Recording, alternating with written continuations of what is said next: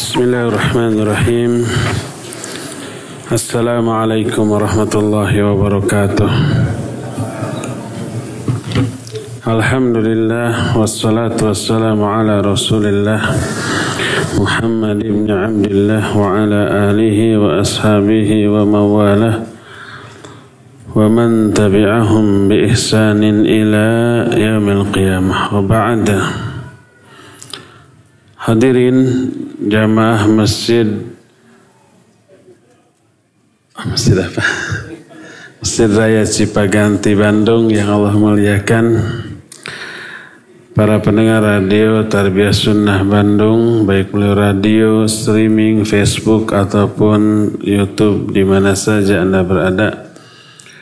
Pendengar radio Al-Bayan di Cianjur Radio RIS di Kebumen, Radio 1 di Lombok, Radio uh, Suara Kalbu Jayapura, Irian Jaya, Radio Amuba Pangkal Pinang, Radio Hidayah Pekanbaru dan pemirsa Surau TV Padang. Di mana saja Anda berada, Alhamdulillah pagi ini menjelang siang sedikit agak telat 34 menit kita masih tetap berjumpa untuk melanjutkan kajian tentang golongan manusia yang didoakan keburukan atau dilaknat oleh para malaikat. Banyak ayat-ayat yang menjelaskan malaikat melaknat manusia-manusia tertentu. Seperti orang-orang kafir dalam Al-Quran surah Al-Baqarah 161 Allah berfirman Innal ladhina kafaru wa matu wa hum kuffarun ulaika alaihim la'natullah wal malaikati wan nasi ajmain. Sesungguhnya orang-orang yang kafir dan mati dalam keadaan kafir mereka dilaknat oleh Allah, oleh para malaikatnya dan oleh seluruh manusia. Juga Al-Quran Surah Ali Imran 86-87. Allah berfirman, Kaifa yahdillahu qawman kafaru ba'da imanihim wa syahidu anna ar-rasul haqqun wa ja'ahumul bayinat Wallahu la yahdil qawma zalimin Ulaika jazauhum anna alaihim la'natullah wal malaikati wan nasi ajmain. Bagaimana mungkin Allah akan memberikan petunjuk kepada suatu kaum yang kafir setelah mereka beriman dan mereka bersaksi bahwa Rasul itu benar dan telah datang kepada mereka keterangan-keterangan. Allah tidak memberikan hidayah kepada kaum yang zalim. Balasan bagi mereka adalah laknat Allah dan para malaikatnya dan seluruh manusia. Ayat-ayat yang senada dengan ini amat sangat banyak. Intinya orang-orang kafir dilaknat oleh Allah, oleh para malaikat, dan oleh seluruh manusia. Tapi selain orang kafir, ada kaum muslimin yang juga dilaknat oleh Allah, oleh para malaikatnya karena amalan buruk yang mereka lakukan. Kadang amalan buruk ini tidak dianggap sebagai keburukan yang besar, padahal besar makanya dilaknat. Kadang dianggap baik oleh pelakunya Berbeda dengan dosa dan maksiat, pelakunya menganggap buruk terhadap dosa yang dilakukan. Coba tanya kepada para maling, para pencopet, pezina, pemabuk, penjudi. Mereka tahu itu buruk dan malu untuk diketahui orang. Nah, ini mah perbuatannya buruk tapi dianggap baik oleh pelakunya. Akibatnya dilaknat oleh para malaikat. sebagaimana diterangkan dalam beberapa hadis. Dan ini orang mis muslim loh. Dan sampai kita termasuk golongan yang seperti ini. Apa saja amalan yang menyebabkan pelakunya dilaknat oleh Allah dan para malaikat? Pertama adalah kebidahan di mana saja, kapan saja, oleh siapa saja. Sebagaimana diterangkan dalam salah satu hadis yang diriwayatkan oleh Imam Ahmad dalam kitab musnadnya diterima dari Ali bin Abi Thalib radhiyallahu an dalam salah satu hadis yang panjang dan sanad hadis ini sahih. Kesayangan hadis ini dijelaskan oleh Syekh Ahmad Syakir ketika menerangkan tahqiq terhadap musnad Imam Ahmad. Berkata Rasulullah sallallahu alaihi wasallam, "Man ahdatsa hadatsan aw awa muhdisan aw muhdatsan fa alaihi la'natullahi wal malaikati wan nasi ajmain." Siapa orang yang mengada-adakan satu perbuatan baru dalam agama ini? Disebutnya hadas. Au awa muhdisan au muhdasan. Atau membantu. Disebutnya dengan sebutan awa. Tapi beda maknanya dengan nasoro atau sa'ada. Awa ini memiliki makna yang lebih luas. Kita tidak terjemahkan dulu ya awa saja dulu siapa orang yang mengada-adakan perkara baru dalam agama atau melakukan awa terhadap muhdisan atau muhdasan. Para ulama membaca muhdas ini dengan dua jenis bacaan, ada muhdas, ada muhdis. Kalau muhdis pelakunya, kalau muhdas amalannya. Muhdas itu perkara-perkara baru dalam agama. Iyakum wa muhdasatil umur. Kalau muhdis pelakunya, kalau muhdas perbuatannya. Siapa orang yang mengada-adakan perkara baru dalam agama atau awa terhadap orang yang mengada-adakan perbuatan baru dalam agama. Awa ini mencakup membantu, menolong atau bahkan ridho. Tidak membantu, tidak menolong tapi senang dengan diadakannya perbuatan tersebut fa'alaihi la'natullah wal malaikati wan nasi ajmain maka bagi orang itu akan peroleh laknat dari Allah. Laknat dari para malaikat dan laknat dari seluruh manusia. Berkata Imam Ibnu Katsir rahimahullah ketika menerangkan hadis ini. Kata beliau ketika menjelaskan hadis ini mengutip uh, pendapat ulama lain. Di antaranya juga Imam Ibnu Athir menyatakan al hadas al amrul munkarul ladzi laisa bimu'tadin wala ma'rufin fi sunnah. Wal muhdath ma wal muhdith ma yurwa bi kasri dal wa fathiha al fa'il wal maf'ul al kasr man nasara janiyan aw awa aw ajarahu man khasamahu wa hala bainahu wa baina ay yuqtasamin wal fath wal amrul mubtada tadi maknanya perkara-perkara mungkar yang tidak dikenal dalam sunnah. Dan muhdis atau muhdas bisa dengan kasrah, bisa dengan fathah, bisa muhdis, bisa muhdas. Kalau muhdis fa'il, kalau muhdas maf'ulun bih.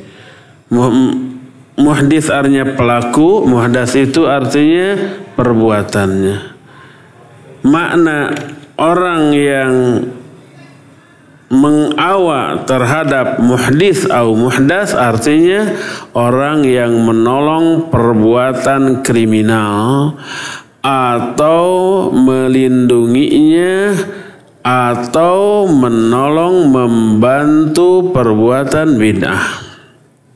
Itu kata Imam Ibnu Athir. Lalu beliau menyatakan wa yakunu ma'nal iwa fihi ar-ridha wa sabr alaih. Dan makna awa mencakup ridho dan sabar terhadap perbuatan yang tadi, perbuatan buruk tadi.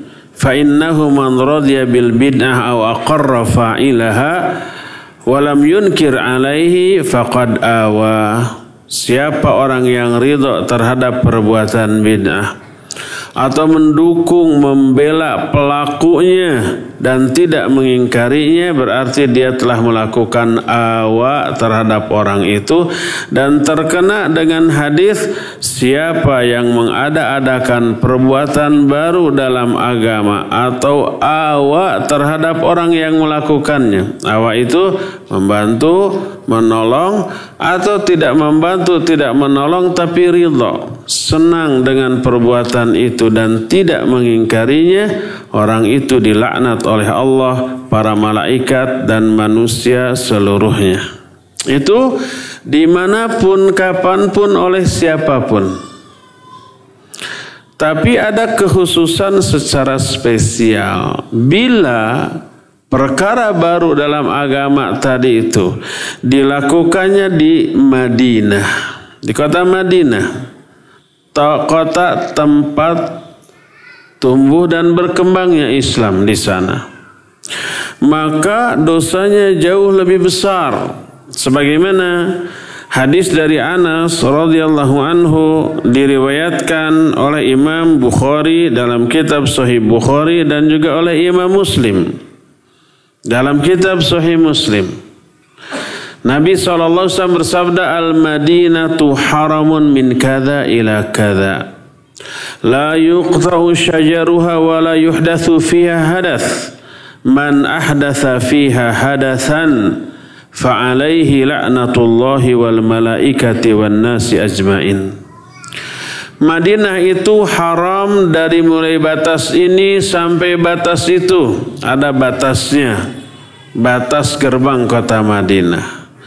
Tidak boleh dicabuti pohon-pohon yang ada di dalamnya dan tidak boleh diada-adakan kebidahan di dalamnya. Siapa yang mengada-adakan perkara baru dalam agama di dalamnya, dia akan perlaknat dari Allah, para malaikat dan manusia seluruhnya. Hadis yang seperti ini banyak tidak satu dengan lafaz yang berbeda maknanya sama dan ada tambahan lafaz dalam sahih Muslim. Nabi sallallahu alaihi wasallam menyatakan la yuqbalu minhu yaumal qiyamah adlun wala sarfun. Orang itu tidak akan diterima darinya adal atau saraf apa makna adil atau saraf? Dijelaskan oleh Al-Imam An-Nawawi rahimahullah. Kata beliau, sebuah hadis sendiri oleh Imam Muslim dan Imam An-Nawawi menerangkan dalam kitab Syarah Sahih Muslim.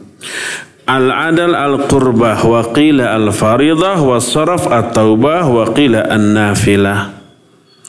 Yang dimaksud tidak diterima adal atau saraf adal itu maknanya adalah kurbah kurbah itu upaya pendekatan diri kepada Allah yang wajib Adapun saraf maknanya nafilah, ibadah-ibadah sunnah. Menurut Imam Ibnu Athir taubat. Artinya ibadah fardu dia, ibadah sunnah dia, taubat dia tidak akan diterima oleh Allah Subhanahu wa taala. Ketika menerangkan hadis ini berkata Al-Imam Ibnu Athir rahimahullah, kenapa? Kenapa orang yang mengada-adakan kebidahan di Madinah itu lebih besar dosanya? Beliau menjelaskan. Fal ihdath alladhi ta'lanul malaikatu fa'ilaha wa nasiraha wallahu alam huwal ibtida' fid din وكأن المدينة لما كانت منطلق الإسلام ومحو أفئدة المؤمنين ومأرز الإيمان صار العمل فيه كالسنة fa inna man ra'a amal ahli al-Madinah dhannahu sunnatun nabi sallallahu alaihi wasallam wa yakunu al-ibtida'u fiha a'zam min al-ibtida' fi ghairiha min al-bid'ah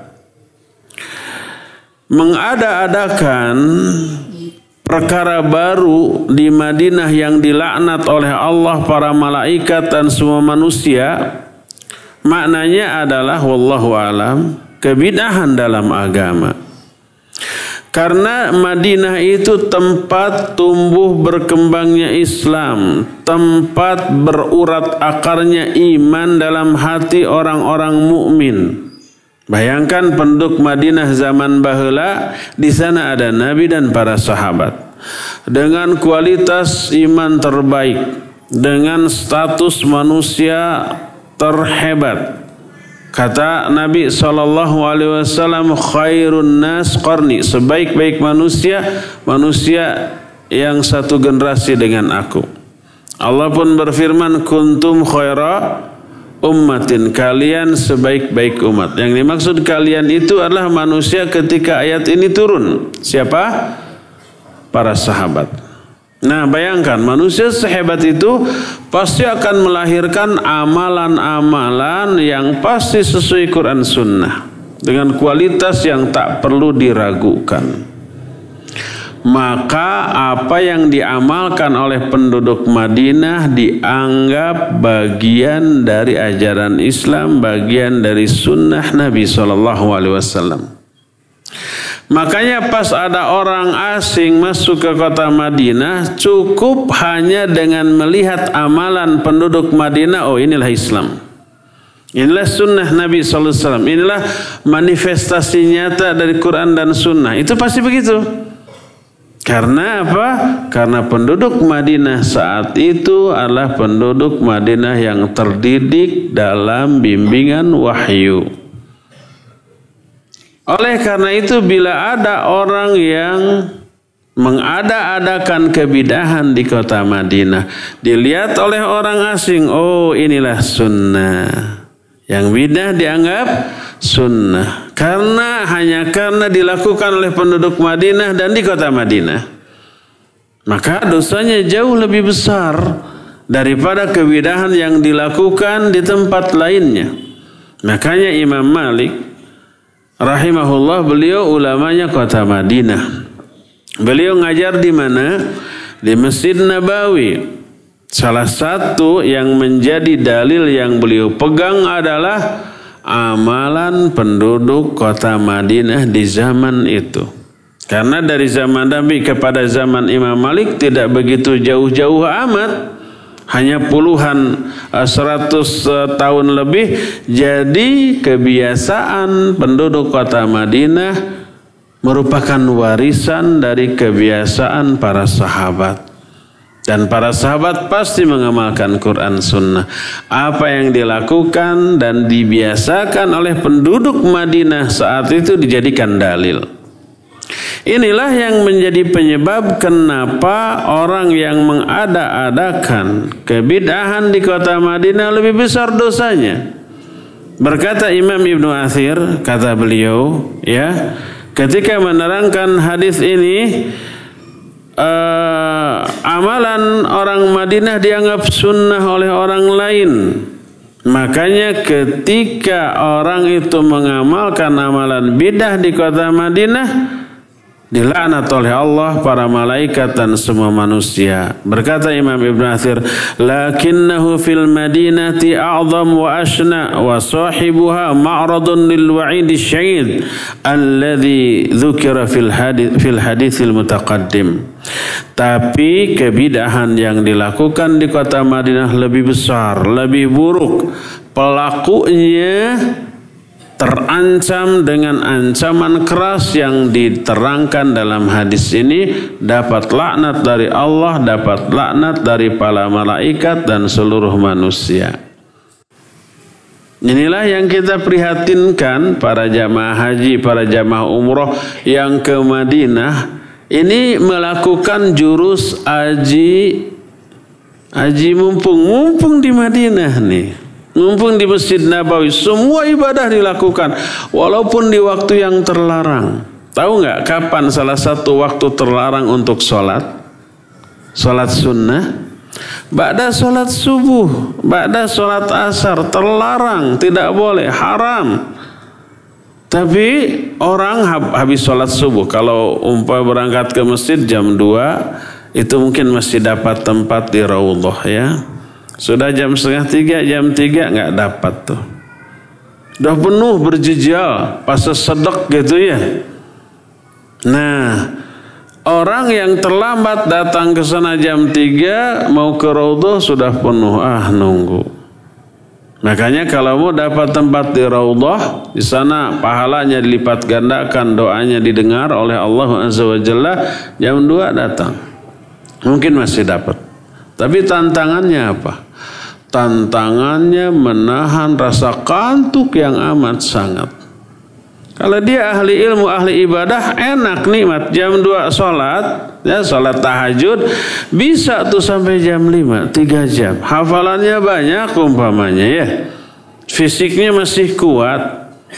Jadi tahajud 3 jam bisa orang seperti terasa nikmat, enak dan tidak merasa jemu ataupun ngantuk. Tapi bagi orang yang kurang iman, kurang ilmu, kurang hafalan. Tahajud 11 rakaat itu paling-paling setengah jam beres atau maksimal satu jam. Dua jam, apa jam dua sampai jam tiga. Jam tiga beres. Ngapain lagi? Baca Quran, berdoa, berzikir. Ngantuk luar biasa. Banyak yang tibra dan ngorok di raullah. Pas bangun dia harus wudhu kan, batal wudhunya. Karena apa? Karena sudah terlelap tidurnya.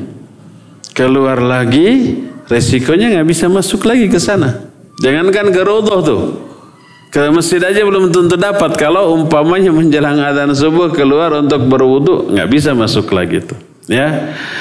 Nah, Orang yang nggak kebagian ngintip. Begitu selesai sholat subuh, orang di raudhah bubar. Ini yang belum kebagian raudhah, rebut ke raudhah, lalu sholat sunat ba'da subuh. Mereka bilang sholat di sini dilipat gandakan. Betul. Berdoa di sini dilipat gandakan. Betul tapi sholat yang disyariatkan. Sekali berbuat dosa baik maksiat atau bid'ah di dalam kota Madinah di Masjid Nabawi, dosanya juga berlipat seribu kali lipat. Makanya di sana ada tuh yang melarang termasuk askarnya. Eh jangan sholat, jangan sholat. Ini haram, waktu haram untuk sholat. Nanti setelah waktu matahari terbenam, terbit, baru boleh sholat lagi. Sekarang nggak boleh. Eh kekewe gitunya. Mumpung di Madinah. Terkena dengan hadis. Fa'alaihi la'natullah wal malaikah wan nasi ajmain. Ya.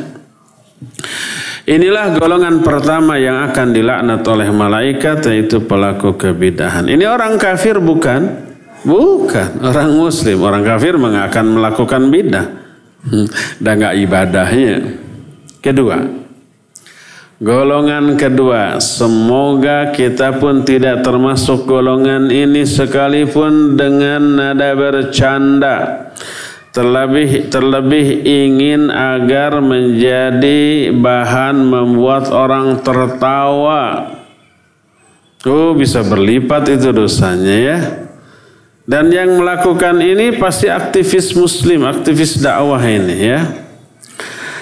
Apakah golongan yang kedua ini yang juga dilaknat oleh Allah dan para malaikatnya? Mereka adalah orang yang mencela para sahabat Nabi. Apalagi mencela ahlul bait. Para istri Nabi mencela para sahabatnya saja itu sudah mengundang laknat dengan menggelari mereka dengan gelar-gelar yang tidak layak dengan sebutan-sebutan yang tidak pantas. Allah dan Rasulnya memuji para sahabat dengan pujian yang tidak pernah Allah berikan kepada manusia lain selain kepada para nabi dan para sahabat. Nabi juga begitu, memberikan mereka julukan-julukan yang santun, yang layak, yang pantas. Di antaranya coba lihat surah Al-Fat ayat yang terakhir yang ke-29 Allah berfirman Muhammadur Rasulullah والذين معه أشداء على الكفار رحماء بينهم. تراهم ركعا سجدا يبتغون فضلا من الله ورضوانا سيماهم في وجوههم من أثر السجود. ذلك مثلهم في التوراة ومثلهم في الإنجيل. Muhammad itu adalah utusan Allah dan orang-orang yang menyertainya siapa tuh? Para sahabat. Allah orang-orang yang keras kepada orang-orang kafir tapi saling berkasih sayang dengan sesama mereka saling mencintai, saling menyayangi dengan sesama sahabat. Itu aspek apanya? Aspek lahiriahnya. Engkau lihat mereka itu ruku dan sujud. Ini lahiriah apa batinnya? Lahiriah ruku dan sujud. Terlihat apa tidak? Terlihat. Dan Allah mengungkapkan ruku sujudnya kualitas dan kuantitas. Makanya diungkapkan ruk'an sujada. Allah tidak menyebut tarahum raki'ina sajidina. Tidak. Tapi ruk'an sujada. Dengan sigat mubalaghah. Maknanya orang yang rukunya terus-terusan, sujudnya terus-terusan dan berkualitas. Tidak sekali dua kali, tidak belang betong, tidak asal-asalan. Sungguh-sungguh rukunya, sungguh-sungguh sujudnya dan dilakukan terus-menerus. Itulah makna yang terkandung dalam lafad ruk'an sujada. Terus Allah mengungkap, membongkar isi batin mereka. Ya bataguna fadlam minallahi waridwana. Mereka melakukan semua itu hanya mencari karunia dan keridhaan Allah. Niatnya itu apa? Ikhlas. Mereka rajin tahajud bukan mengejar dunia. Mereka rajin tahajud bukan agar karirnya nanjak. Kalau dagang laku, kalau jomblo cepat dapat jodoh. Betapa banyak manusia mengamalkan amalan akhirat dengan niat dunia. Ada nggak orang rajin tahajud hanya karena dia ingin keuntungan duniawi? Ada. Kamu kok rajin amat tahajudnya? Iya nih lagi pemilu, mudah-mudahan terpilih. Setelah beres pemilunya mau terpilih mau tidak, berhenti itu tahajudnya. Ya, yang terpilih sudah sudah tercapai saya tuh, nggak perlu tahajud lagi. Bagi yang tak terpilih ya sudah selesai, nggak nggak ada gunanya tuh tahajud kemarin itu tetap saja rajin tahajud juga nggak kepilih. Banyak orang yang melakukan bangun malam ketika ada kepentingan dunia yang mendesak. Itu untuk dunia, amalan akhirat untuk dengan niat untuk dunia. Tak kalau Allah menyatakan para sahabat ya betaguna fadla minallahi wa. Mereka ruku, mereka sujud itu hanya mencari karunia dan keriduan Allah. Allah tahu isi hati manusia. Allah bongkar itu. Sahabat itu kayak begitu. Ikhlas benar ketika melakukan ibadah. Apa akibatnya? Simahum fi wujuhihim min athari sujud. Tanda-tanda mereka nampak pada wajah mereka dari bekas sujud. Wajah itu cerah, sumringah, full senyum, baik ramah kepada seorang, kepada setiap orang, teraplikasi dalam akhlak yang amat amat amat sangat mulia. Itu yang dimaksud dengan bekas sujud, bukan tanda hitam di kening, bukan. Tapi terlebih akhlak, teraplikasi dalam akhlak. Itulah para sahabat. Kata Allah, "Dzalika mathaluhum fit Taurat wa mathaluhum fil Injil." Itulah tanda-tanda mereka yang terdapat dalam kitab Taurat dan juga dalam kitab Injil. Ternyata para sahabat itu karakteristiknya sudah diterangkan dalam dua kitab samawi sebelumnya, Taurat dan Injil. Nanti di akhir zaman akan ada nabi penutup namanya Ahmad atau Muhammad. Dikelilingi oleh orang-orang yang karakternya seperti ini ini ini. Dan itu persis seperti yang dimiliki oleh para sahabat. Sampai ketika para sahabat dikirim ke negeri uh, Nasrani uh, sepasukan tentara Orang-orang Nasrani di sana melihat karakteristik tindak tanduk mereka, mereka menyatakan demi Allah mereka ini jauh lebih baik daripada Hawariyin yang beritanya sudah sampai kepada kami. Hawariyin itu para pembela Nabi Isa alaihissalatu wassalam. Manusia terbaik setelah Nabi Isa di zamannya dan menjadi kebanggaan orang-orang Nasrani. Ternyata para sahabat Nabi lebih baik daripada Hawariin. Itu pengakuan orang-orang Nasrani sendiri. Dipuji oleh Allah, jadi abadikan pujian itu di dalam Al-Quran dan membuat Nabi sebagai orang yang membina, mendidik mereka bangga. Sampai Allah menyatakan,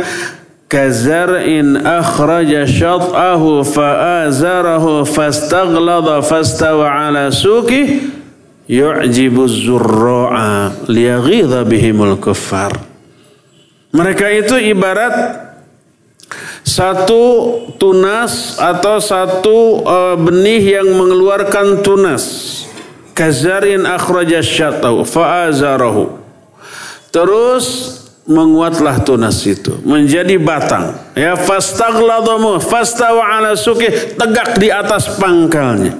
Yu'jibu zurra'a. Tanaman itu membuat bangga para penanamnya. Siapa yang membina para sahabat? Nabi alaihi salatu Nabi pun bangga kepada para sahabat. Sampai-sampai beliau menyatakan khairu ummati qarni. Dalam riwayat lain masih riwayat Imam Bukhari khairun nas qarni. Sebaik-baik manusia termasuk manusia sejak zaman Nabi Adam alaihissalatu sampai hari kiamat manusia terbaik adalah manusia yang sezaman dengan Nabi SAW segenerasi dengan beliau yaitu para sahabat Para sahabat manusia terbaik sepanjang sejarah kehidupan manusia setelah para nabinya. Pertama manusia terbaik adalah para nabi di setiap zamannya. Yang kedua adalah para sahabat. Tidak ada yang lebih baik, daripada para sahabat. Nah, dan itulah pujian Rasul Shallallahu Alaihi Wasallam. Bahkan Nabi Shallallahu Alaihi Wasallam tidak sekedar menjamin para sahabat itu benar. Kebenaran pemahaman para sahabat dan pengamalan mereka tentang Islam diakui oleh Allah, diakui oleh Rasul Shallallahu Alaihi Wasallam dan dipuji dan harus dijadikan rujukan. Siapa yang dalam memahami Islam dan mengamalkan Islam mengikuti pemahaman dan pengamalan para sahabat dijamin benar, dijamin selamat, diridhoi, dijanjikan surga. Sebagaimana firman Allah dalam surah At-Taubah ayat yang ke-100 والسابقون الأولون من المهاجرين والأنصار والذين اتبعوهم بإحسان رضي الله عنهم ورضوا عنه وعند لهم جنات تجري تحتها الأنهار خالدين فيها أبدا. ذلك الفوز العظيم.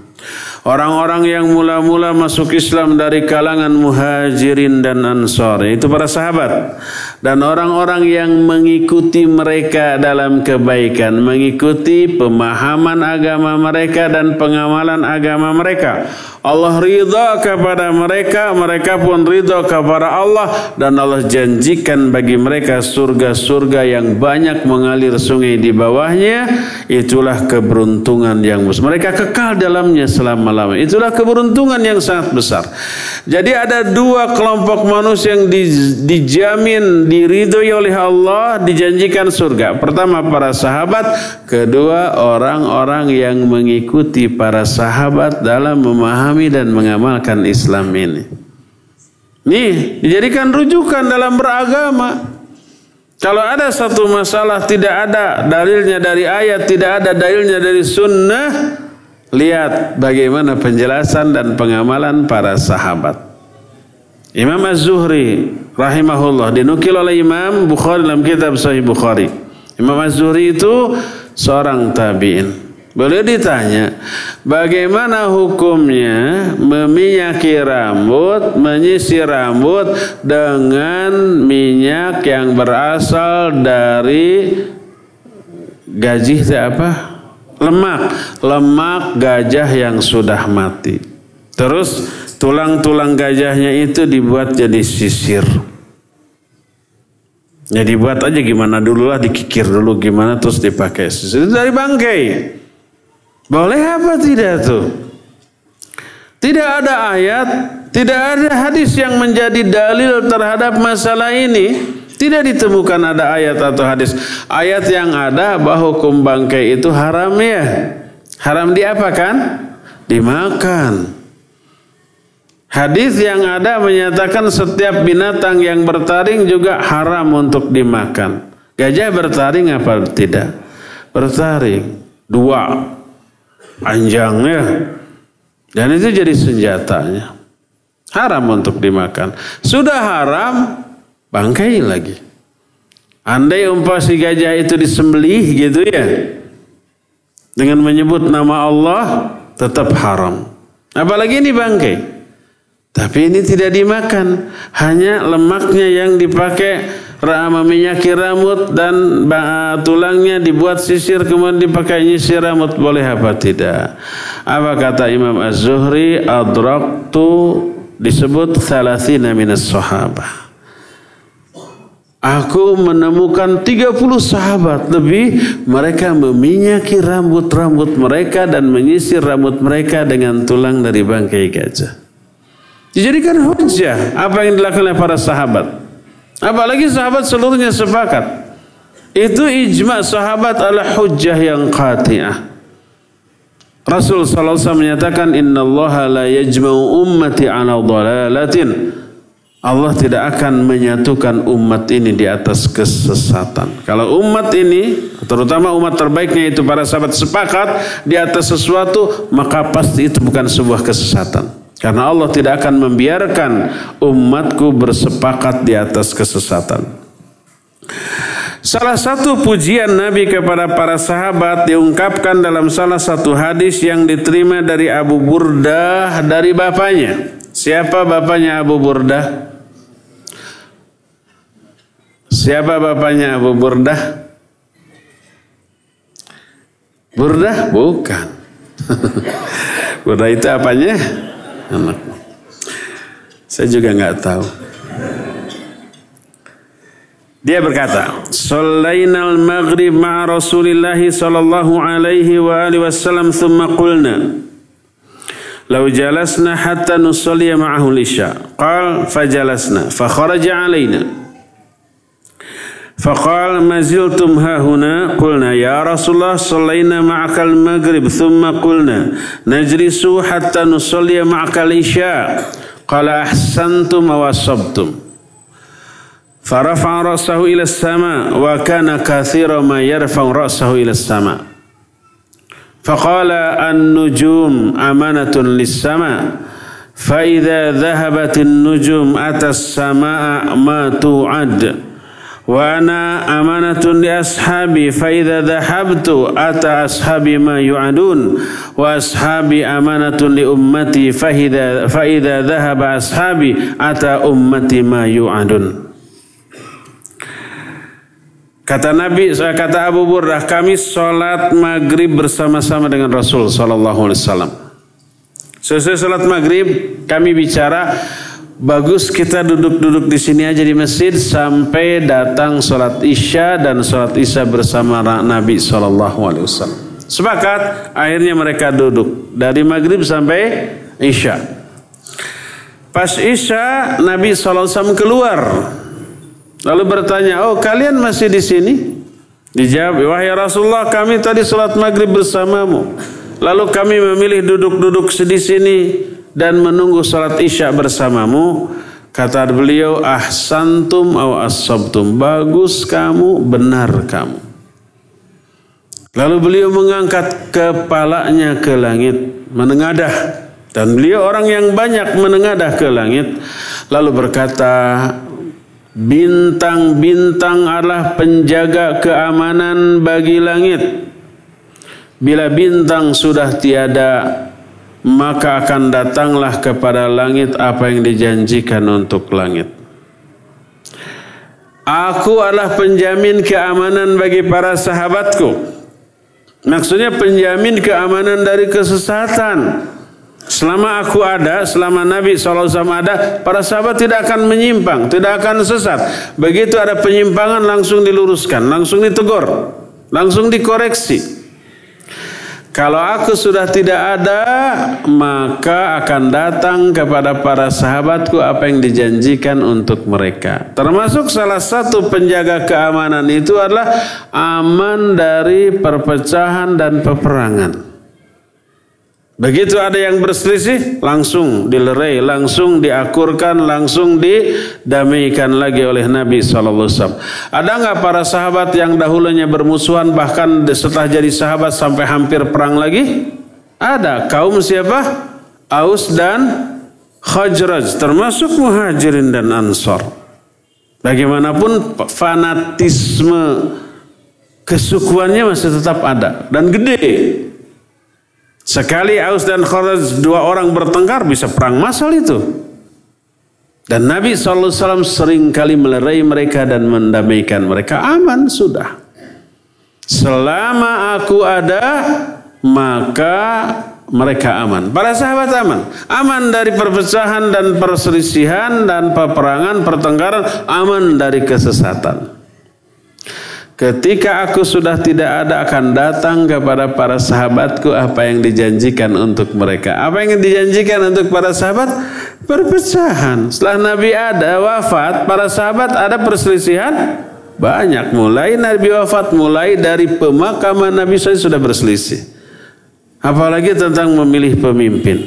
Ya, tapi kemudian sepakat mengangkat Abu Bakar As-Siddiq radhiyallahu anhu sebagai khalifah dan seterusnya. Ada yang tidak puas banyak sampai sekarang diungkit-ungkit lagi kan.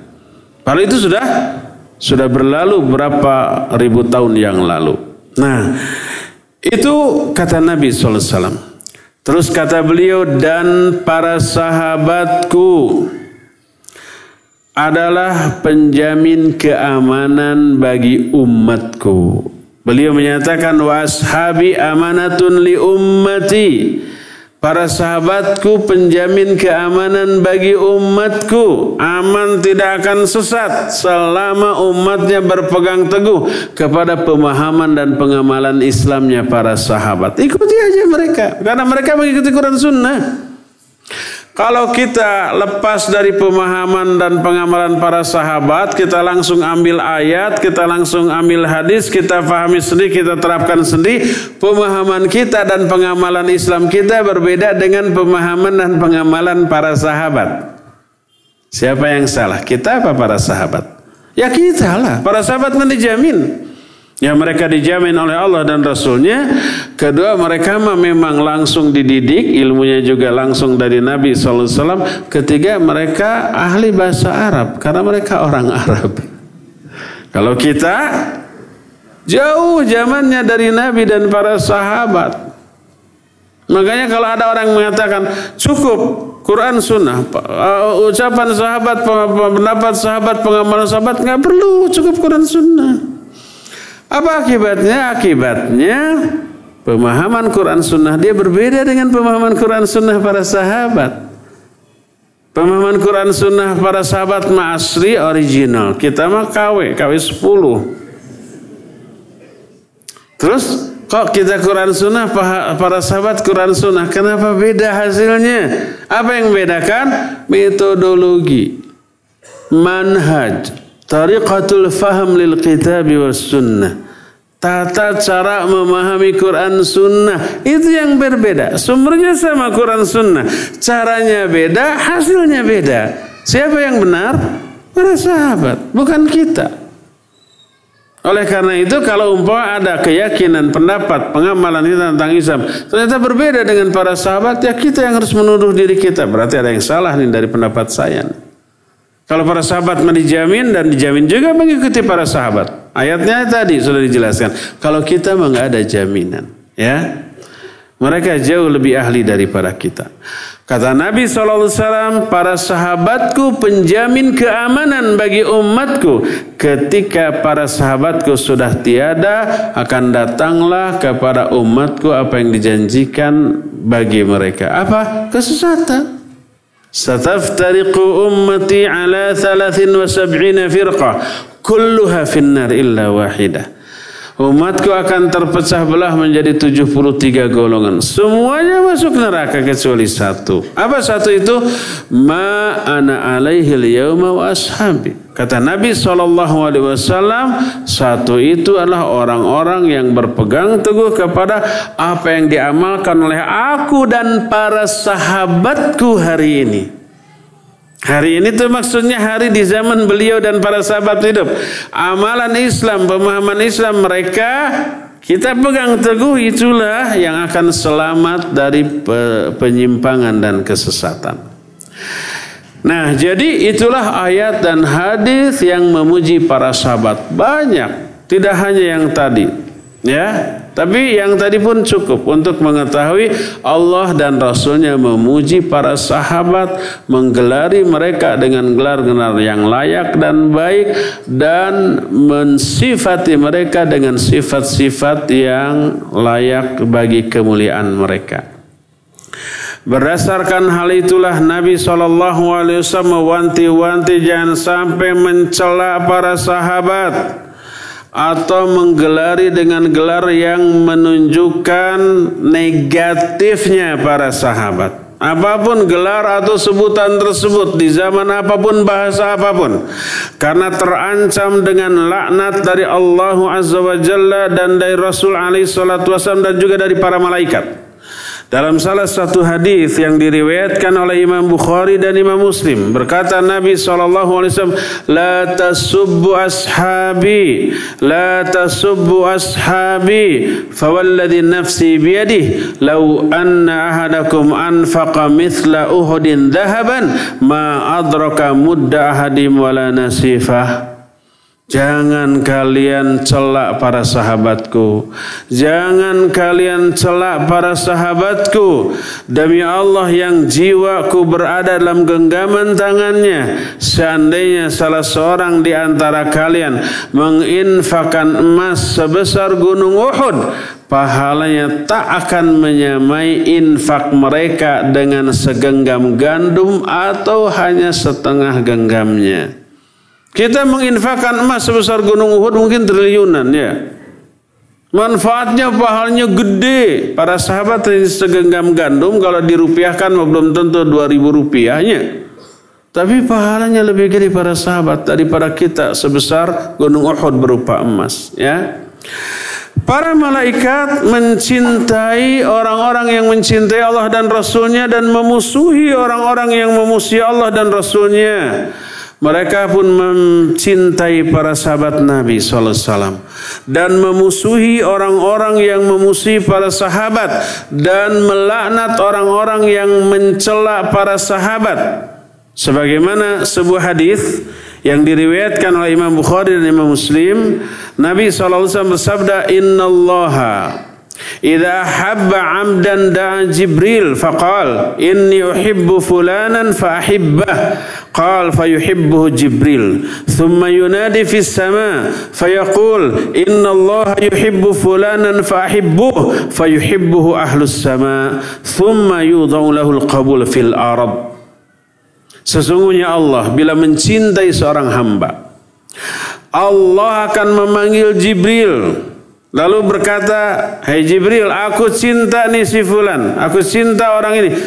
Cintai pula dia oleh kamu. Maka Jibril pun mencintai orang itu. Lalu Jibril berseru kepada seluruh malaikat penghuni langit. Kata malaikat Jibril, sesungguhnya Allah mencintai si Fulan. Cintai si Fulan ini oleh kalian. Lalu si Fulan ini pun dicintai oleh seluruh makhluk penghuni langit. Kemudian dia ini akan diterima oleh seluruh makhluk penghuni bumi. Sebaliknya bila Allah benci kepada si fulan. Allah memanggil malaikat Jibril. Lalu berkata Jibril, aku benci nih kepada si Anu. Benci juga dia olehmu. Orang itu dibenci juga oleh Jibril. Lalu Jibril berseru di hadapan malaikat penghuni langit. Wahai para malaikat sesungguhnya Allah membenci si fulan. Bencilah oleh kalian si fulan. Lalu dibencilah si fulan oleh seluruh makhluk penghuni langit dan penghuni bumi. Begitu. Tidak diragukan lagi bahwa para sahabat orang-orang yang dicintai oleh Allah, dicintai oleh Jibril, dicintai oleh seluruh makhluk penghuni langit dan penghuni bumi. Siapa yang mencela para sahabat dilaknat oleh Allah, oleh para malaikat dan oleh makhluk seluruh makhluk penghuni langit dan bumi. Sebagaimana hadis yang diterima dari Ibnu Abbas radhiyallahu anhu berkata Rasulullah sallallahu alaihi wasallam man sabba ashabi fa alaihi la'natullahi wal malaikati wan nasi ajmain siapa orang yang mencela mengolok-olok sahabat-sahabatku Allah akan melaknat dia dan akan dilaknat juga oleh para malaikat dan manusia seluruh seluruhnya. Hati-hati kalau berbicara tentang para sahabat Nabi, para istri Nabi. Jangan sampai menggelari mereka dengan gelar-gelar yang berkonotasi buruk. Itu masuknya kepada sab, celaan. Apalagi sekadar untuk ditertawakan orang biar seru gitu obrolan, biar orang tertawa, digelarilah para sahabat dengan gelar-gelar yang tidak layak bagi mereka. Coba perhatikan apa yang dilakukan oleh para ulama ahlul hadis terhadap orang-orang yang mencela para sahabat. Di antaranya Imam Abu Zur'ah Ar-Razi rahimahullah. Ketika mengomentari orang yang mencela para sahabat. Kata beliau, "Idza ra'aita ar-rajula yantaqisu ahadan min ashabi Rasulillah sallallahu alaihi wasallam fa'lam annahu zindiq." Wa dzalika anna Rasul sallallahu alaihi wasallam indana haqqun wal Qur'anu haqqun wa innama udiya ilaina hadzal Qur'an was sunnah wa innama adda ilaina hadzal Qur'an was sunnah ashabu Rasulillah sallallahu alaihi wasallam wa innama yuridu ay yajrahu syuhudana liyubtilul kitab was sunnah wal jarh bihim wal wal jarh bihim aula wa hum zanadiqah kata Imam Abu Zur'ah bila engkau melihat seseorang yang yang taqisu. Yang taqisu itu artinya memberikan gelar kepada sahabat yang membuat kedudukan sahabat itu turun dari keagungan yang ditempati oleh mereka. Yang taqisu dari naqasa Nah kosong kurang. Yang takisu mengurangi dari derajat kemuliaan mereka. Apa pun ucapannya, apa pun gelarnya yang diberikan kepada salah seorang sahabat, maka ketahuilah dia zindiq. Itu kata Imam Abu Zur'ah. Yang demikian itu apa? Yang demikian itu karena Rasul Wasallam menurut kita adalah benar. Quran juga benar dan Quran dan sunnah disampaikan kepada kita oleh para sahabat Rasul sallallahu alaihi wasallam. Sehingga untuk menggoyangkan keyakinan umat Islam tentang benarnya Quran dan sunnah gampang. Celak saja para sahabatnya kalau para sahabat dicela kemudian turun kredibilitas mereka di hadapan umat, umat tidak percaya lagi kepada para sahabat, berarti mereka nanti lambat laun nggak percaya kepada Quran Sunnah. Quran Sunnah kan disampaikan kepada kita melalui siapa? Melalui sahabat. Kalau sahabatnya nggak bisa dipercaya, oh yang di bawahnya juga nggak dia nggak bisa dipercaya. Quran Sunnah jadi belum tentu asli kalau begitu banyak. Ah ragu saya jadinya, ikan begitu. Inilah yang dilakukan oleh orang-orang Syiah ahlakahumullah untuk menggoyangkan keyakinan umat Islam tentang Islam dan Quran Sunnah, maka dihajarlah para sahabat. Diungkaplah riwayat-riwayat palsu tentang kekejian para sahabat, kehinaan, dan keburukan para sahabat. Diungkap riwayat-riwayat palsu tentang hal itu. Disampaikan kepada orang awam. Orang awam nggak bisa ngecek benar tidaknya riwayat tersebut. Percaya aja akhirnya. Percaya, oh iya kalau begitu sahabat itu keji banget ya duniawi banget, materi banget gitu sampai serakah kepada harta dan kekuasaan sampai begitu ragu saya jadinya kepada mereka. Lah, Quran dan hadis juga dibawa oleh mereka. Ah, kalau begitu ini juga belum tentu benar di Quran hadis. Sampai ragulah mereka kepada Quran sunnah. Terjadikah hal ini? Iya. Dan Allah hanya akan menjaga orang-orang yang layak dijaga dari kesesatan dan kekeliruan seperti itu. Hanya orang awam yang hatinya kotor dibiarkan sesat teracuni oleh pemikiran seperti itu. Maka Alhamdulillah apabila kita memiliki keyakinan yang kuat tentang benarnya Quran Sunnah Walaupun ada propaganda dari orang-orang tertentu yang ingin menggoyang keyakinan kita tentang kebenaran Quran Sunnah Nah, salah satu upaya yang dilakukan oleh orang zindik adalah mencela para sahabat. Sampai sahabat ini tidak lagi bisa dipercayalah gitu ya. Di kalangan umat maka ini berbahaya ya.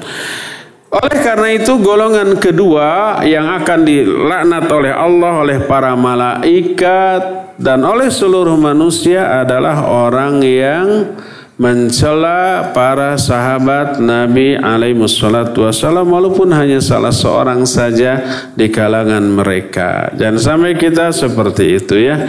Inilah golongan kedua yang memperoleh laknat. Semoga Allah membersihkan hati kita dari celaan kebencian kepada para sahabat. Golongan ketiga. Nah ini juga sering dianggap main-main nih oleh sesama ikhwan ke ikhwan, akhwat ke akhwat. Mungkin ada ikhwan ke akhwat dan akhwat ke ikhwan. Ya. Dianggap enteng, dianggap main-main, dianggap tidak dosa. Tapi laknat malaikat tertimpa kepada orang seperti itu. Ya.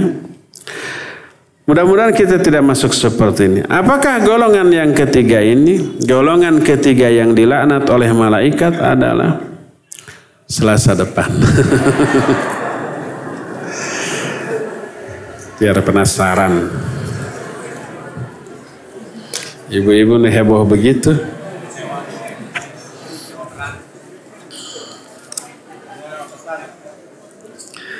Iya, Pak Mulyono ada pertanyaan. Siapa? Eh, silakan.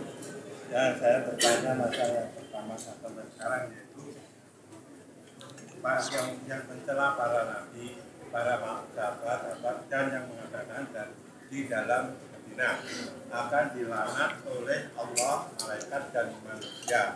Yang ditanyakan yaitu bagaimana manusia itu melaknatnya. Ya, Assalamualaikum warahmatullahi wabarakatuh. Iya. Barakallahu fiik. Tadi dikatakan ada orang-orang yang dilaknat oleh Allah, para malaikat dan manusia. Sekarang bagaimana bentuk laknat dari manusia gitu ya kepada mereka. Taib. Kita pernah bahas apa makna laknat? Makna laknat adalah al-ib'ad wa tarad.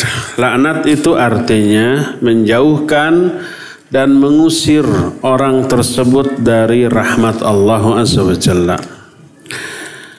Orang itu tidak akan pula rahmat, kasih sayang dan kebaikan karunia dari Allah. Sebaiknya, sebaliknya akan pula murka dan azab dari Allah Azza wa Itu laknat.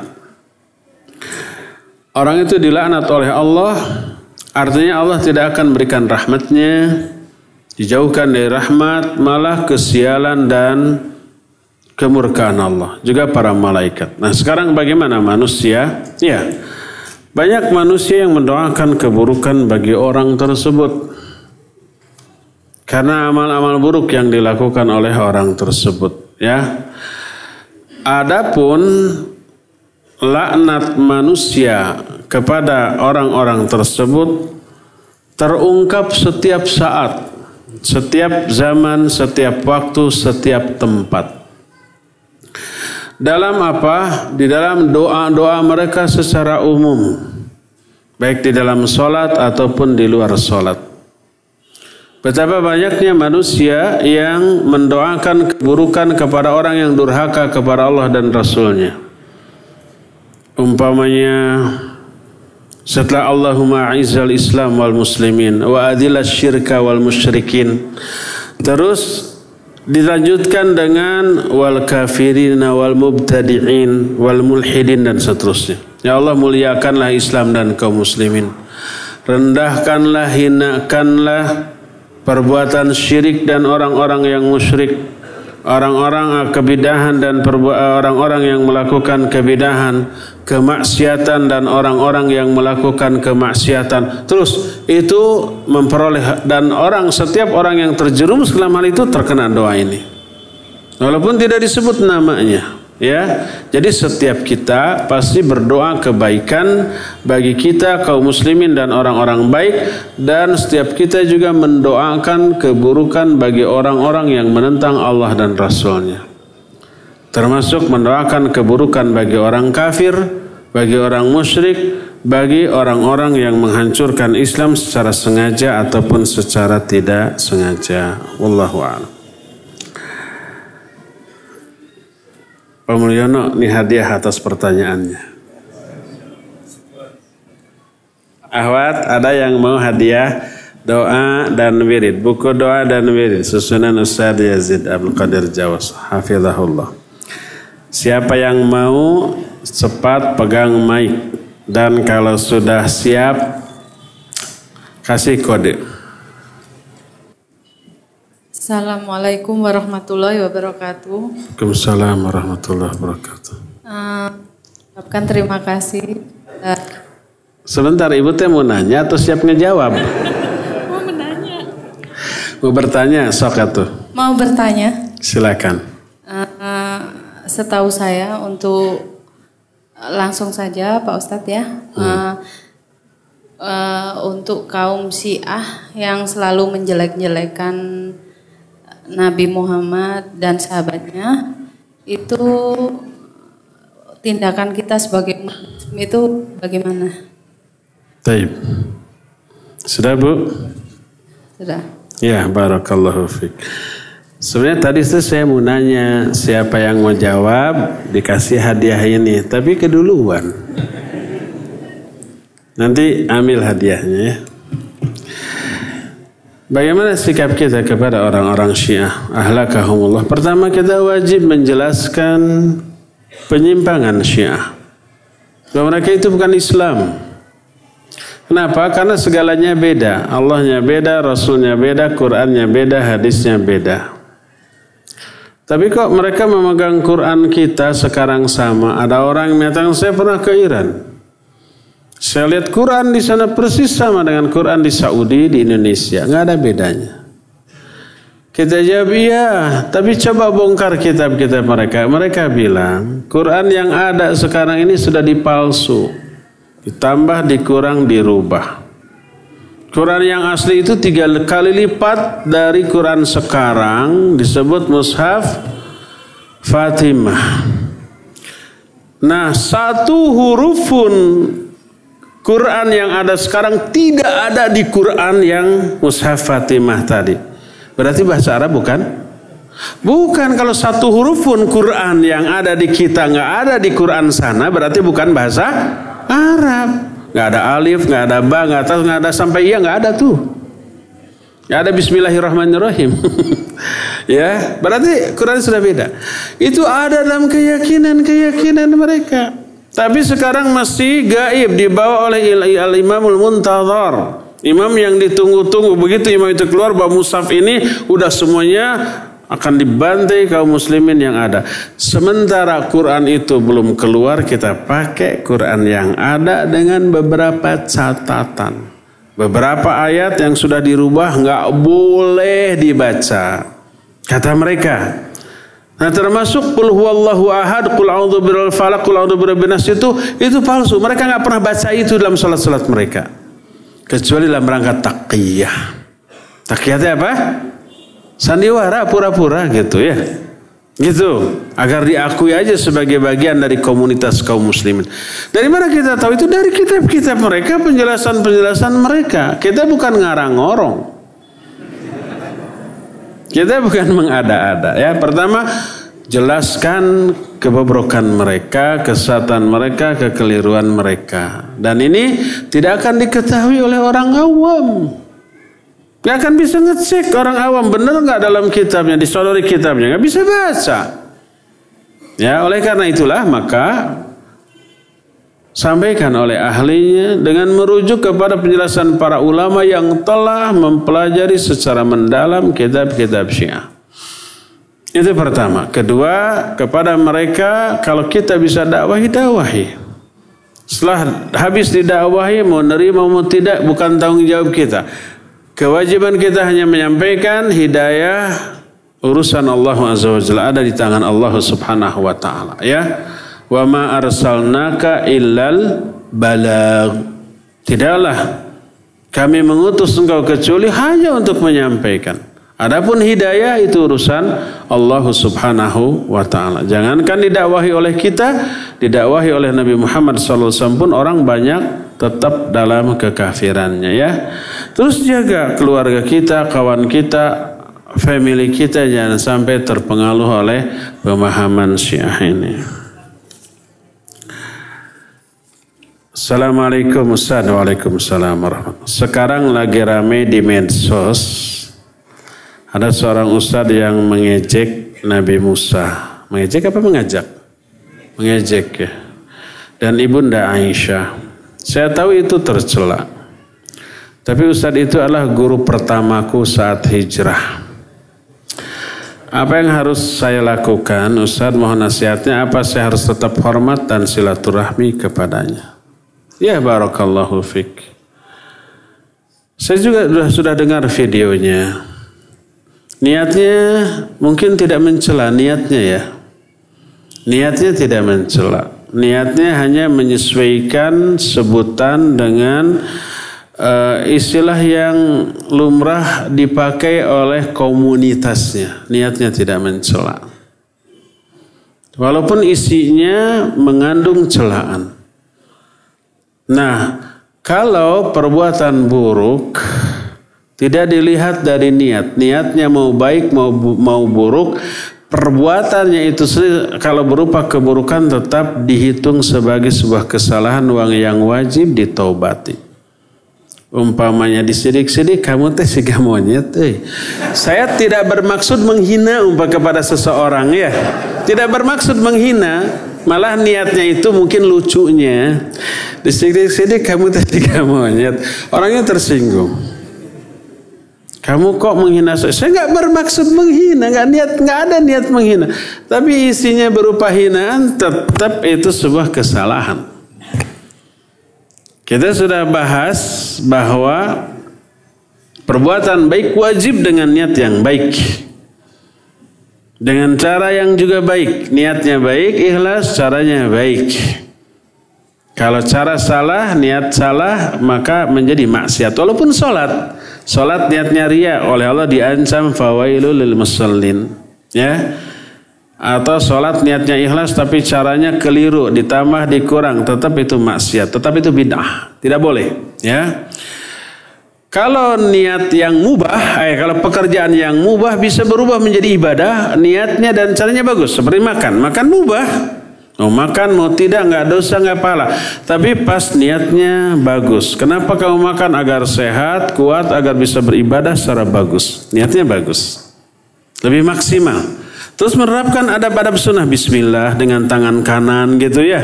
Kemudian dia setelah beresnya berdoa, maka menjadi ibadah. Dan banyak lagi tidur itu mubah mau tidur mau tidak tidak tidak berpahala dan tidak berdosa. Tapi kalau ketika tidur itu dia niatnya bagus, saya tidur agar bisa recovery, bisa uh, mengembalikan tenaga nanti ibadahnya bisa lebih bagus lagi. Kewajiban saya bisa tertunaikan secara baik lagi. Lalu menerapkan adab sunnah. Berdoa ya, membaca beberapa ayat yang disyariatkan. Jadi ibadah. Tapi sebaliknya kalau makan niatnya jelek, kalau makannya bagus juga eh, apa besar. Kenapa? Saya kan nanti mau operasi malam, kalau ketahuan bisa lari cepet. Biar kalau dipukul juga cuma gatal. Jadi niat makannya untuk memperoleh energi untuk mencuri itu maka sudah maksiat. Makannya juga jadi maksiat. Pakai tangan kiri gitu tidak bismillah gitu ya. Nyolong ayam orang. Nah, itu jadi jadi tambah lagi. Nah adapun perbuatan buruk diniatkan atau tidak tetap dosa. Perbuatan buruk diniatkan dengan niat yang baik tetap dosa. Saya nyopet. Apa niatnya? Untuk nyumbang ke masjid untuk bisa infak dan sodaka untuk nolong orang. Niatnya bagus, tapi caranya apa? Salah, nyolong. Apakah jadi ibadah? Tidak, tetap aja dosa. Dan ketika itu diinfakkan ditolak oleh Allah Subhanahu wa taala. Tidak diterima oleh Allah Azza wa Jalla, ya. Innallaha thayyibun la yaqbalu illa thayyiba. Allah itu maha baik dan tidak akan menerima kecuali dari yang baik-baik. Mencela orang tapi tidak niat mencela, ya kamu memalukan banget, eh. Uh, kok kamu menghina begitu? Saya tidak maksud menghina, tapi mensupport kamu. Niatnya mensupport, tapi isinya celaan. Maka niat yang baik tidak membuat celaan ini menjadi bernilai ibadah. Enggak, tetap dosa. Karena dengan ayat la yaskhar qaumum min qaumin asa ayyakunu khairan minhum ayat itu yang dilanggar ya walau niatnya bagus ini mencela kepada orang biasa apalagi kalau mencela kepada para sahabat atau para istri Nabi walaupun tidak dengan niat men mencela Perbuatan buruk tidak menjadi dianggap boleh atau bagus hanya karena niat yang baik atau hanya karena tidak diniatkan untuk melakukan keburukan enggak. Tapi langsung dilihat dari jenis perbuatannya ya.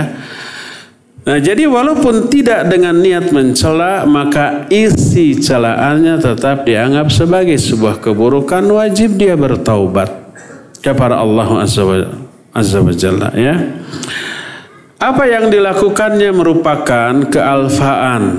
Kalau tidak dilaku, eh, kalau tidak dikatakan kekurang tahuan tentang urusan manhaj, tentang syariat ya Mungkin ditegur ada tobat klarifikasi mungkin. Mudah-mudahan ya, mudah-mudahan dan betapa banyaknya ustadz yang keseleo lidah ditegur kemudian dia tobat dan mengklarifikasi. Tapi nanti tergelincir lagi, ditegur lagi, klarifikasi. Tergelincir lagi, ditegur lagi, klarifikasi. Terus puluhan kali menunjukkan keilmuannya yang kurang.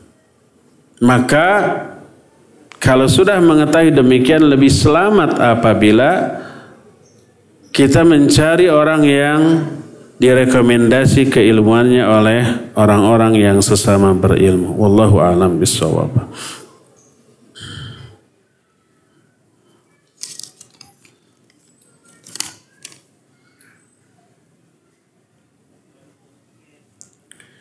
Bolehkah memakai parfum yang beralkohol untuk sholat? Yang jadi masalah apakah alkohol itu najis apa tidak? Kalau najis nggak boleh, kalau tidak berarti boleh. Nah, jumhur ulama atau pendapat yang lebih rajih alkohol tidaklah najis. Dia haram untuk dikonsumsi, diminum. Tapi tidak setiap yang haram itu najis. Kullu najasin haramun walaysa kullu haramin najasan. Setiap yang najis haram. Setiap yang najis haram. Jangankan dimakan, kena baju, kena tubuh aja harus dicuci. Setiap yang najis haram, tapi tidak setiap yang haram itu najis tidak. Ya. Jadi pendapat yang lebih uh, kuat alkohol tidak najis dan tidak apa-apa terkena baju pakaian di bawah sholat. Tapi Syekh menyatakan tarkuhu aula, meninggalkannya lebih utama. Betapa banyaknya parfum yang tidak memakai alkohol itu yang lebih utama ya. Tapi kalau toh ada orang yang memakai parfum yang beralkohol di bawah sholat maka insya Allah tidak apa-apa dan sholatnya sah.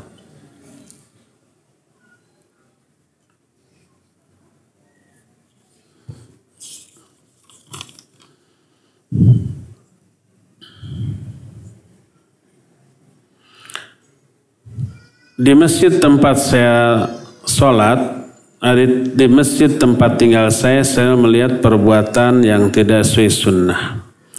Apakah saya termasuk orang yang dilaknat malaikat karena tidak menegur? Dalam hati ingin sekali menegur, tapi tidak enak hati karena mereka lebih tua dari saya. Taib.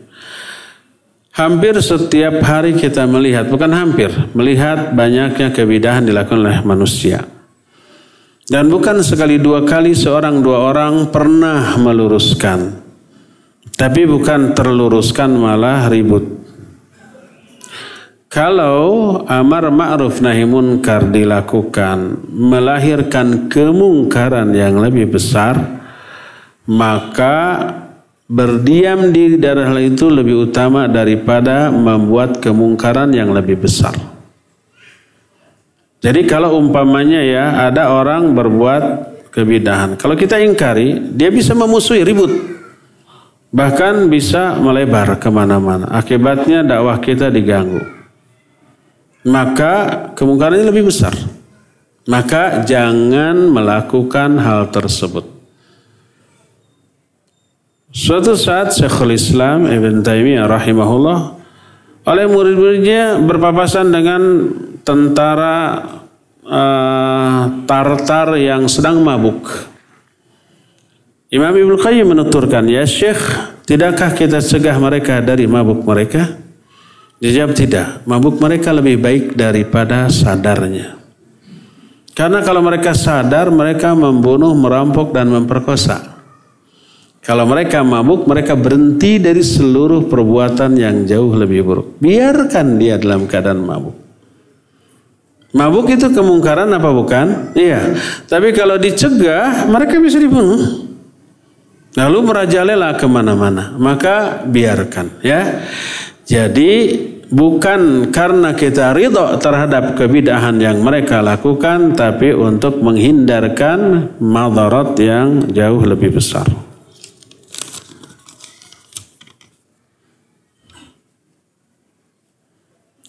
Apa boleh apa boleh akikah itu dengan cara kita hanya memberi uang ke teman lalu dibelikan kambing tanpa anak saksikan pemotongan kambing tersebut. Kalau dia ter, uh, percaya boleh, kita nggak bisa mengurus karena waktu, karena kesibukan. Tolong belikan kambing, sembelih bagikan, boleh. Kalau orang itu terpercaya ya.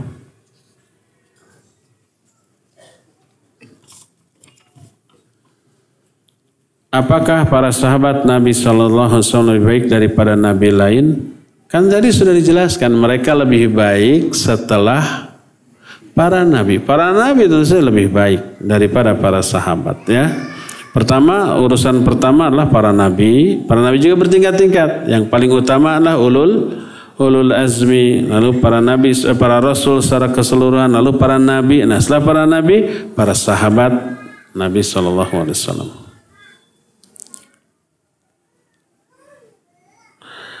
Apa hukum mengatakan Allah sebaik-baik mak comblang? Mak comblang itu tukang menjodoh-jodoh kan gitu? Iya ya, matchmaker gitu ya. Uh, apa matchmaker itu ya pak comblang. Tukang ngejodoh-jodohin.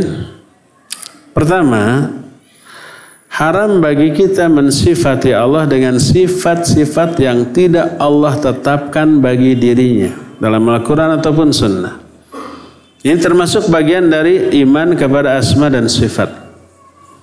Walaupun sifat itu bagus umpamanya, tapi kalau Allah tidak menetapkan itu sebagai sifat bagi dirinya, kita nggak boleh tetapkan sebagai sifat bagi diri Allah. Allah memiliki al-asmaul husna, Seluruh Asmaul Husna itu mengandung sifat. Oleh karena itulah maka Sifatilah Allah dengan sifat-sifat yang Allah tetapkan sebagai sifat bagi dirinya baik dalam Al-Quran atau dalam hadis Rasul SAW yang sahih. Adapun sifat yang tidak Allah tetapkan sebagai sifat bagi dirinya kita tidak boleh tetapkan itu sebagai sifat bagi Allah. Termasuk macomlang atau matchmaker tadi atau hmm, biro jodoh. Maka itu bukan salah satu sifat yang Allah tetapkan bagi dirinya. Bahwa Allah memberikan jodoh iya. Bahwa Allah lah yang menetapkan jodoh setiap orang iya. Tapi apakah dari sifat itu harus diberi istilah atau nama bagi Allah? Tidak. Seperti contoh. Salah satu di antara sifat Allah adalah membuat makar. Wayam kuruna wayam kurullah wallahu khairul makirin. Allah mereka membuat makar, Allah juga membuat makar. Allah lah sebaik-baik pembuat makar. Yakiduna kaida wa akidu kaida. Mereka membuat tipu daya, aku juga buat tipu daya. Yukhadi'unallaha wa huwa khadi'um. Mereka menipu Allah. Allah akan menipu kembali kepada mereka. Itu salah satu di antara sifat Allah. Membuat makar, membuat tipu daya kepada orang yang layak diberi tipu daya. Nah, dari sifat ini kita tidak boleh menetapkan istilah atau nama Allah itu makir, Allah itu khadi, tidak boleh. Seluruh nama Allah mengandung sifat, tapi tidak setiap sifat Allah boleh dijadikan nama atau sebutan bagi Allah. Ya Allah lah yang menetapkan jodoh bagi kita, tapi tidak boleh kita menetapkan bahwa salah satu di antara sebutan bagi Allah adalah mak comblang. Itu tidak boleh. Itu termasuk salah satu yang tidak beradab dalam aspek asma dan sifat Allah Ini salah satu di antara kekurang fahaman orang tentang tauhid asma wa sifat. Akhirnya menggelari Allah, mensifati Allah, menamai Allah, mengistilahkan Allah dengan istilah-istilah yang menyimpang dari kaidah, dari nas Al-Quran dan nas Sunnah. Ya, Allah berfirman, "Walillahil asmaul husna fad'uhu biha." Allah memiliki asmaul husna. Maka silakan kamu berdoa dengan menyebut asmaul husna itu. Ya. Kalau apa dikatakan Allah sebaik-baik comlang lalu masukkan dalam doa ya Allah beri saya jodoh karena engkaulah sebaik-baik mak comblang. Maka itu tidak boleh. Karena mensifati Allah atau menamai Allah dengan sifat dan nama yang tidak Allah tetapkan sebagai nama bagi dirinya.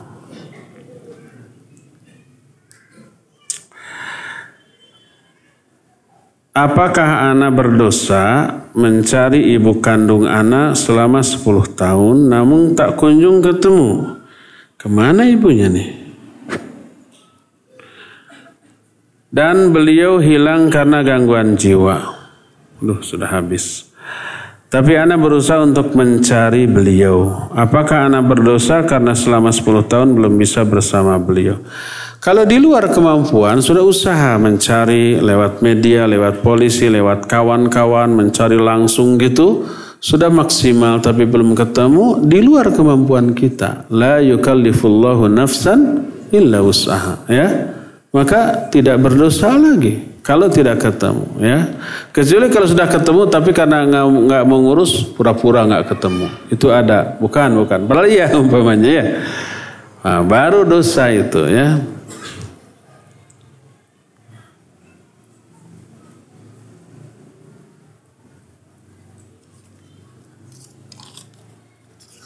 Terakhir ya. Terakhir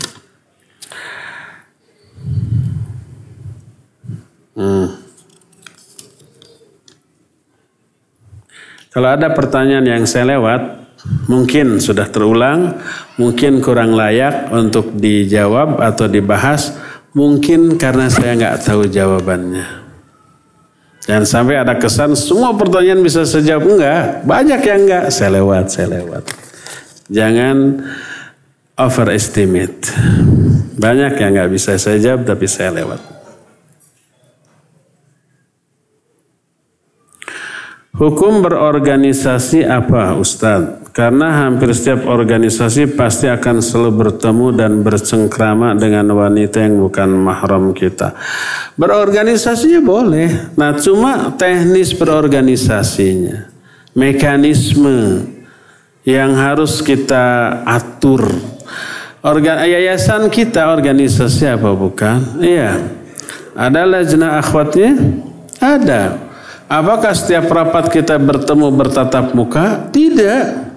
Kalau tuh ada rapat ikhwan ahwat, ahwat sebelah sana ada hijab. Itu urusan teknis saja, bisa diatur ya. Berorganisasinya boleh, tapi mekanisme berorganisasi itu yang harus diatur sehingga tidak ada penyimpangan dari aspek syariat ya. Cukup sampai di sini banyak pertanyaan yang belum bisa kita jawab karena terbatasnya waktu. Insya Allah kita akan lanjut di hari Selasa yang akan datang. Subhanakallahum bihamdik asyhadu an la ilaha illa anta astaghfiruka wa atubu ilaik walhamdulillahi rabbil alamin. Wa sallallahu ala nabiyina Muhammadin wa ala alihi wa ashabihi wasallam. Wassalamualaikum warahmatullahi wabarakatuh.